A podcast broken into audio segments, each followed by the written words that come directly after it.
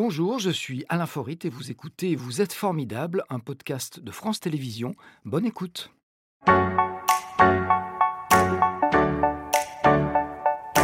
Bienvenue à Dominique Vidot. Bonjour. Bonjour. Alors Dominique Vidot, vous êtes le, le directeur de la maison d'Isieux, et ça depuis 2016, après en avoir été durant deux ans le responsable du service pédagogique. Alors la maison d'Isieux, je le rappelle, elle est dans l'Ain. Euh, C'est une maison dans laquelle 44 enfants et 7 éducateurs ont été raflés par les occupants nazis. C'était le 6 avril 1944, et cela avant d'être dirigés vers les camps de la mort. On va revenir avec vous sur cet épisode tragique de notre histoire et sur le travail que vous faites justement euh, pour votre part depuis une dizaine d'années sachant que ce site a été transformé en mémorial en 1994. Alors notre première photo Instagram, elle est pour, euh, pour situer déjà où est cette maison, c'est voilà, la maison d'Isieux. Sachant qu'Isieux, c'est un village situé près de Belay, dans l'Ain, village d'à peu près 200 habitants. J'ai arrondi, il y en a un petit peu plus, je crois.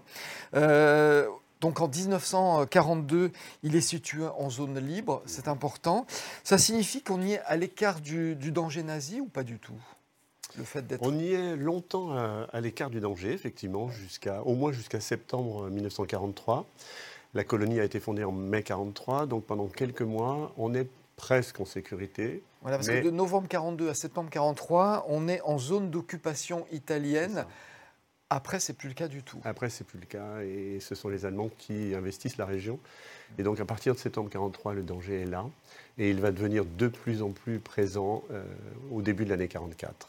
Alors ailleurs dans le pays, on, on, le sait, malheureusement, les Juifs sont traqués, y compris les enfants, évidemment. La résistance française cherche à les éloigner du danger, euh, éloigner du danger, en tout cas les plus exposés. Et dans la résistance, il y a une personne qui s'appelle Sabine Slatin, qui est d'origine juive polonaise.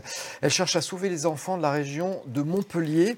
Euh, comment est-ce qu'elle arrive à Isieux oui, Sabine euh, était au service de l'OSE, l'œuvre de secours aux enfants, qui était une organisation juive de sauvetage des enfants. Et elle est intervenue euh, à partir de l'été 42 pour essayer de faire sortir les enfants des camps de la zone sud, plus précisément la région de Montpellier, donc euh, Agde, Rivesaltes, qui étaient les grands camps de, de, de cette zone. Alors, quand Et... vous parlez de camps en France, c'est vrai que ça peut toujours mmh. surprendre. Il y avait des camps en France. Alors, oui. ce n'était pas des, des camps d'extermination. Non. On pouvait parler des, de camps de concentration déjà, parce qu'on y concentrait des gens de, de certaines origines? De fait, c'était des camps de concentration, mais on les appelait d'un terme plus, comment dire, plus neutre, camps d'internement. Voilà. C'était l'appellation que l'administration de Vichy avait trouvée, camp d'internement. Et euh, ils étaient très nombreux dans la zone sud. Ouais. Alors, nombreux. Sabine Zlatine va devenir euh, la directrice de la maison. Euh, elle a été soutenue, on verra comment est qualifiée cette maison. Elle a été soutenue par un personnage qui a joué un rôle important. Mmh. C'est le sous-préfet de Belay, mmh. qui s'appelait euh, Pierre-Marcel Weitzler. On peut dire qu'il a aidé et protégé tant qu'il a pu. Oui, jusqu'à sa mutation en janvier 1944. Pour Châtellerault, effectivement, il a été très soutenant. Il a aidé Sabine et Miron, son mari, à créer la colonie et il les a soutenus autant qu'il le pouvait. Alors la maison et ses dépendances deviennent en mai 43 la colonie d'enfants réfugiés de l'Hérault. Et donc, elle accueille des enfants juifs euh, ainsi que du personnel pour s'en occuper. Combien d'enfants y ont séjourné? Et euh, sachant que certains ne font qu'y passer. C'est ça. 105 enfants sont passés par la colonie d'Isieux. Euh, et On sait d'où ils venaient exactement Oui, ils venaient, les premiers, comme vous l'avez rappelé, venaient de la région de Montpellier, Montpellier. Hein, donc de, du département de l'Hérault, d'où le nom de, de, la colonie.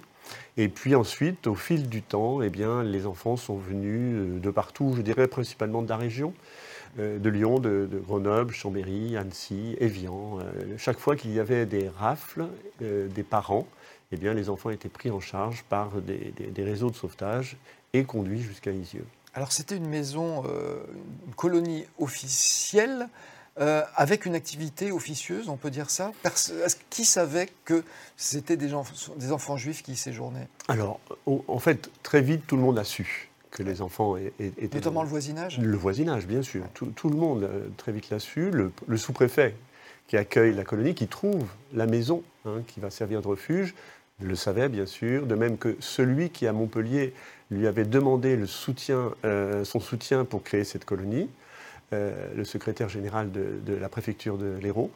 Tout ce monde-là savait évidemment. Hein. et du coup, c'est une maison qui est créée officiellement. Elle a il y a un dossier de la, de la maison, enfin de la colonie d'enfants réfugiés de l'Hérault à la sous-préfecture de Belay, à la préfecture de Bourg-en-Bresse et dans les bureaux de l'UGIF à Chambéry. Alors officiellement, elle accueille des enfants de toutes obédiences et toutes origines? Oui, officiellement oui. des enfants qui, euh, bon, qui sont ou des orphelins ou qui, euh, qui sont privés momentanément de leurs parents? Exactement, ou même qui, parfois qui sont placés par leurs parents. On connaît le, cas de plusieurs enfants qui ont été placés par leurs parents. En fait, hein. Et euh, oui, tout à fait. Il ne faut, il faut pas oublier que dans, à cette époque-là, il y avait énormément de colonies d'enfants réfugiés. Ça avait commencé dès 1938-39 avec les, enfants réfugiés euh, d'Espagne, hein, qui, étaient, qui, étaient, très nombreux, dans notre région aussi. On, pense souvent au sud-ouest, mais dans le sud-est également, il y a eu énormément d'enfants réfugiés de républicains espagnols. Puis ensuite, ça s'est poursuivi avec les enfants juifs. Alors tout se passe, euh, j'allais dire, bien jusqu'en janvier 44, des signes que les taux euh, se resserrent un peu euh, sur eux. Alors notamment, j'ai vu que le médecin de la colonie est arrêté, donc ça veut dire qu'il y a déjà des, doutes, des suspicions. En février, il y a une rafle au siège de la troisième direction de l'UGIF, dont vous parliez à Chambéry, hein, Union Générale des Israélites de France, dont dépend cette colonie. et donc là, à un moment donné, il est quand même urgent de s'occuper de ces enfants et de les mettre en sécurité. C'est ça. Là, c'est toute, toute la question euh, pour Sabine, euh, comment faire pour, pour, protéger les enfants et, les sauver? Il y a une autre rafle qui a lieu euh, quelques semaines avant, au mois de février, à la Martelière, à vous, dans les environs de Voiron. Et donc les choses deviennent, deviennent, vraiment très sérieuses. Sabine repart à Montpellier où elle connaît beaucoup plus de monde qu'à Belay pour essayer de trouver une solution de repli. Et c'est lorsqu'elle est à Montpellier, début avril, qu'a lieu la rafle. Alors quand on parle d'étau qui se resserrent, on n'est pas comme aujourd'hui avec des moyens de communication dans tous les sens. Comment est-ce qu'on ressent à ce moment-là, quand on est à la maison d'Isieux, qu'il y, a un danger?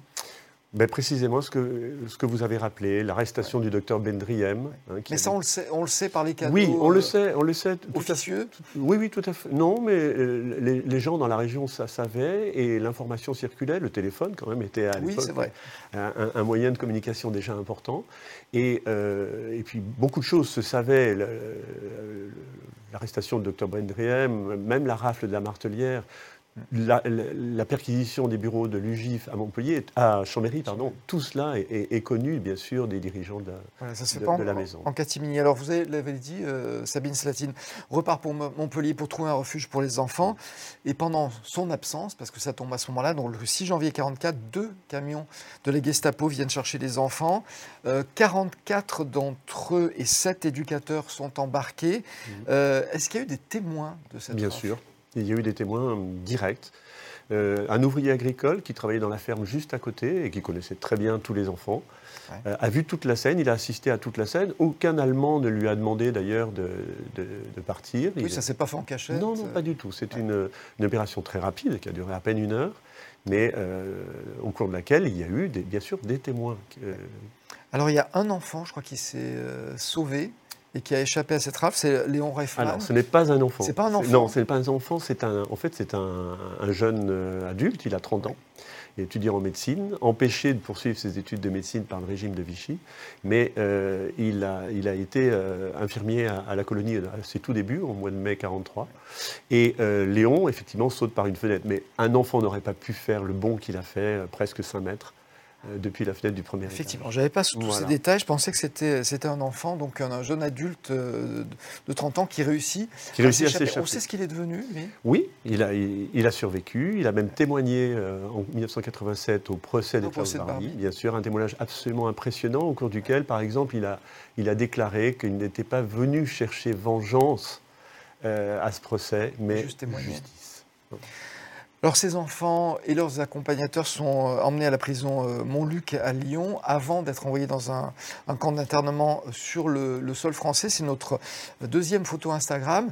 Euh, ce camp, c'est Drancy. Drancy, c'est au nord-est de Paris. qui abritait ce camp d'internement sur le sol français. De là, les personnes arrêtées allaient dans des camps de concentration. les enfants et leurs accompagnants sont partis donc pour Auschwitz pour la plupart d'entre eux. Et je crois que deux enfants et le mari de Sabine Slatine sont, eux, envoyés au camp de, Tallinn. Et ils n'en reviendront pas. Non. Aucun ne reviendra, sauf une éducatrice, Léa Feldblum, d'origine polonaise, une jeune femme solide de 25 ans, qui avait été sélectionnée à l'arrivée à Auschwitz-Birkenau euh, pour euh, travailler et qui, effectivement, va survivre. Oui, alors vous dites elle est solide, et il a fallu être solide parce que je crois qu'elle a subi des expériences médicales, c'est ce qu'on lit, ce qui se faisait euh, malheureusement comment à cette époque, donc c'est la, seule C'est la seule survivante, tous les enfants ont été bien sûr exterminés à leur arrivée au camp de Birkenau. Tous ne sont pas partis par le même convoi. Six convois, en fait, ont pris en charge les, euh, les victimes de la rafle du 6 avril 1944. Effectivement, vous l'avez rappelé, le directeur et les deux plus grands, Arnold et Théo, ont été envoyés à Tallinn, en Estonie, où ils ont fait des travaux forcés avant d'être fusillés. Alors justement, on connaît, j'allais dire, par le détail ce qui leur est arrivé. Comment est-ce qu'on explique ça? Est-ce que c'est le, dire, l'obsession allemande de, tout, de tout noter, de tout garder? Oui, tout à fait.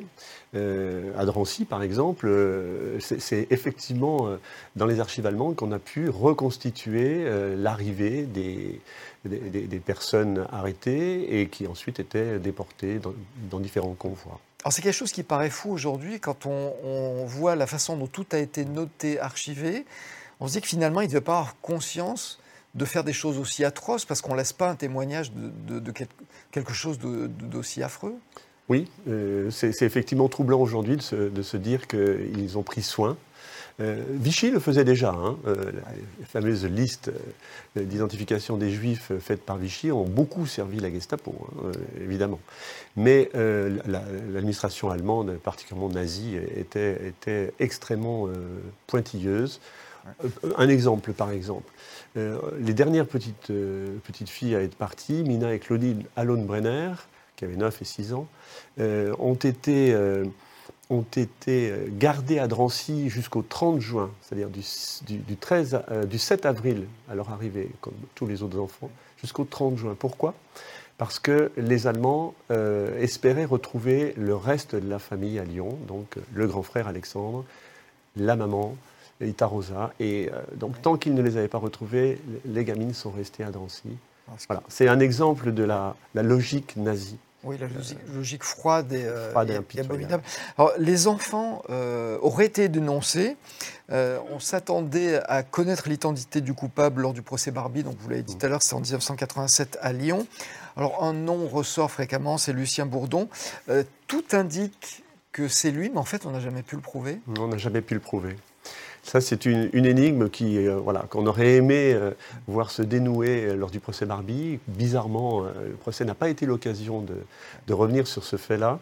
il y avait effectivement un Français dans l'un des deux camions allemands qui est arrivé faire la rafle. il s'appelait Lucien Bourdon. Il n'était pas originaire de la région. Il venait de la Moselle. Et il s'était installé quelques années plus tôt à Bruns, donc près d'Isieux. Et euh, en fait, euh, cet homme recevait les Allemands dans son, dans son auberge. Il parlait allemand, oui. Il parlait allemand en tant que Mosellan, et, en plus, il semblait partager une partie des idées quand même des Allemands. Et euh, donc, la suspicion était assez forte. Néanmoins, ce, qui, ce, qui, est vraiment à renforcer les, les soupçons, c'est sa présence le jour de la rafle tout le monde s'est dit, c'est lui qui a indiqué le chemin, c'est lui le délateur, c'est donc lui le coupable. Sabine Zlatin en premier. Sabine a tout de suite dit, il faudra le faire traduire en justice. En plus, il a été emmené par les Allemands euh, au moment où les Allemands se sont retirés. Il s'est retrouvé donc à un moment donné en Allemagne, puis il est revenu en Moselle. C'est en Moselle qu'il est arrêté en 1946 pour répondre de euh, l'accusation. Voilà, et donc, il y a eu un procès. Il y a eu un procès. Mais on n'avait pas des preuves matérielles. Euh, de, de, son, sa culpabilité. Exactement. Il y a eu un procès en bonne et due forme en 47 à Lyon, en cour d'assises. Et les jurés, en leur âme conscience, ont, jugé qu'ils ne pouvaient pas l'inculper pour, euh, pour les faits qu'on lui incriminait. Et il a été donc condamné à une indignité nationale de 5 ans mais pas condamné. Euh, voilà, ce qui est étrange, soit il est coupable, soit il n'est pas coupable. Dans ce cas-là, enfin voilà, ça fait partie du mystère de, la justice. Euh, la maison d'Isieux est devenue donc un mémorial, c'était en 1994. Qu'est-ce qu'on y trouve aujourd'hui?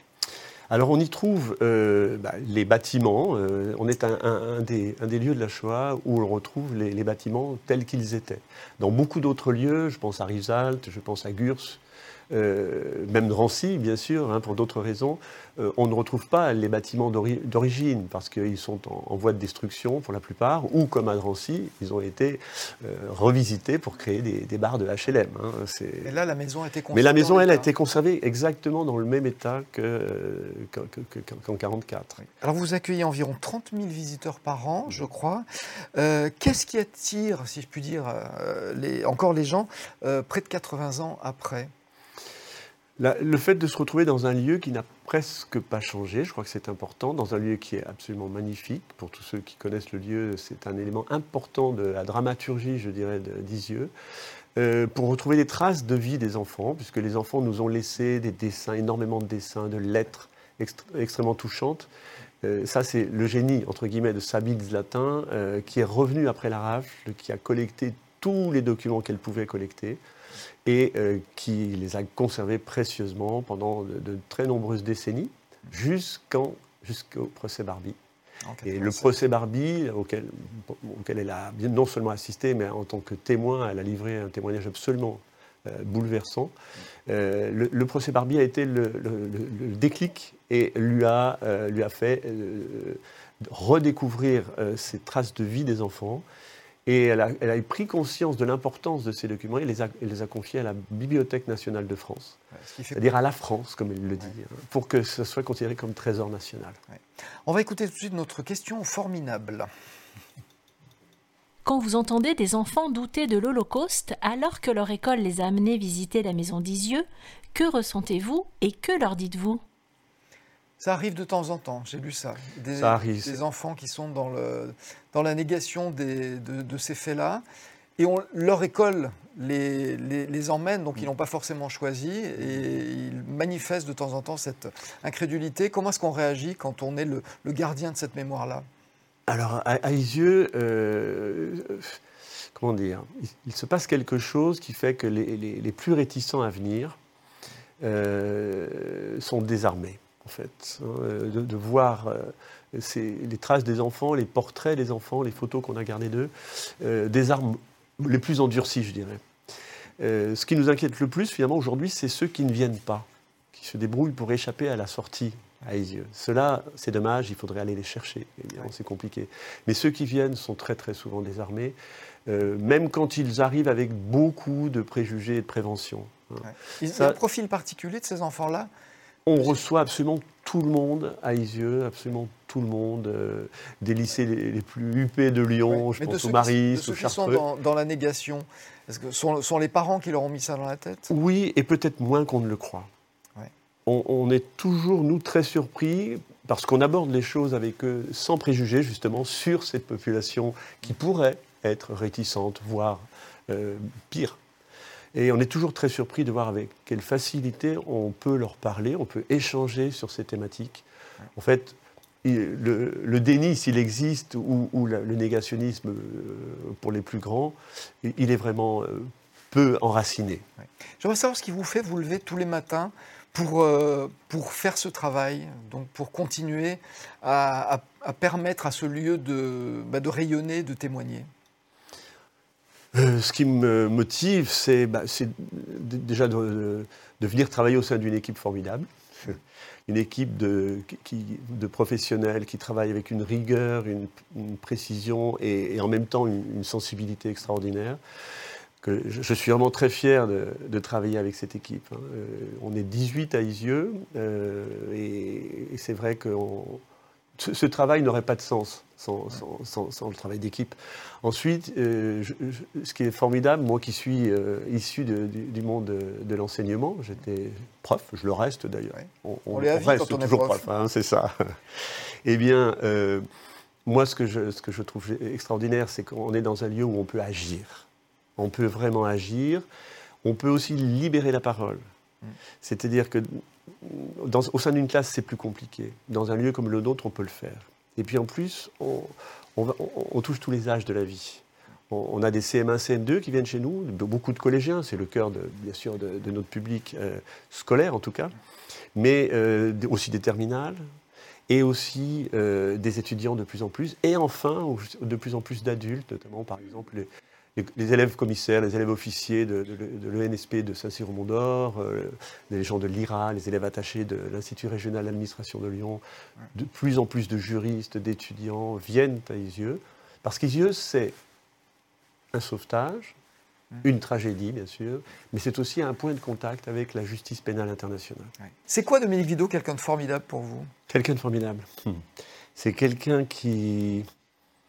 C'est quelqu'un qui inspire, quelqu'un qui éduque et quelqu'un qui transmet. Ça, c'est les profs. Ils sont des gens formidables. J'ai reconnu la définition. C'était Vous êtes formidable, un podcast de France Télévisions. S'il vous a plu, n'hésitez pas à vous abonner. Vous pouvez également retrouver les replays de l'émission en vidéo sur France.tv.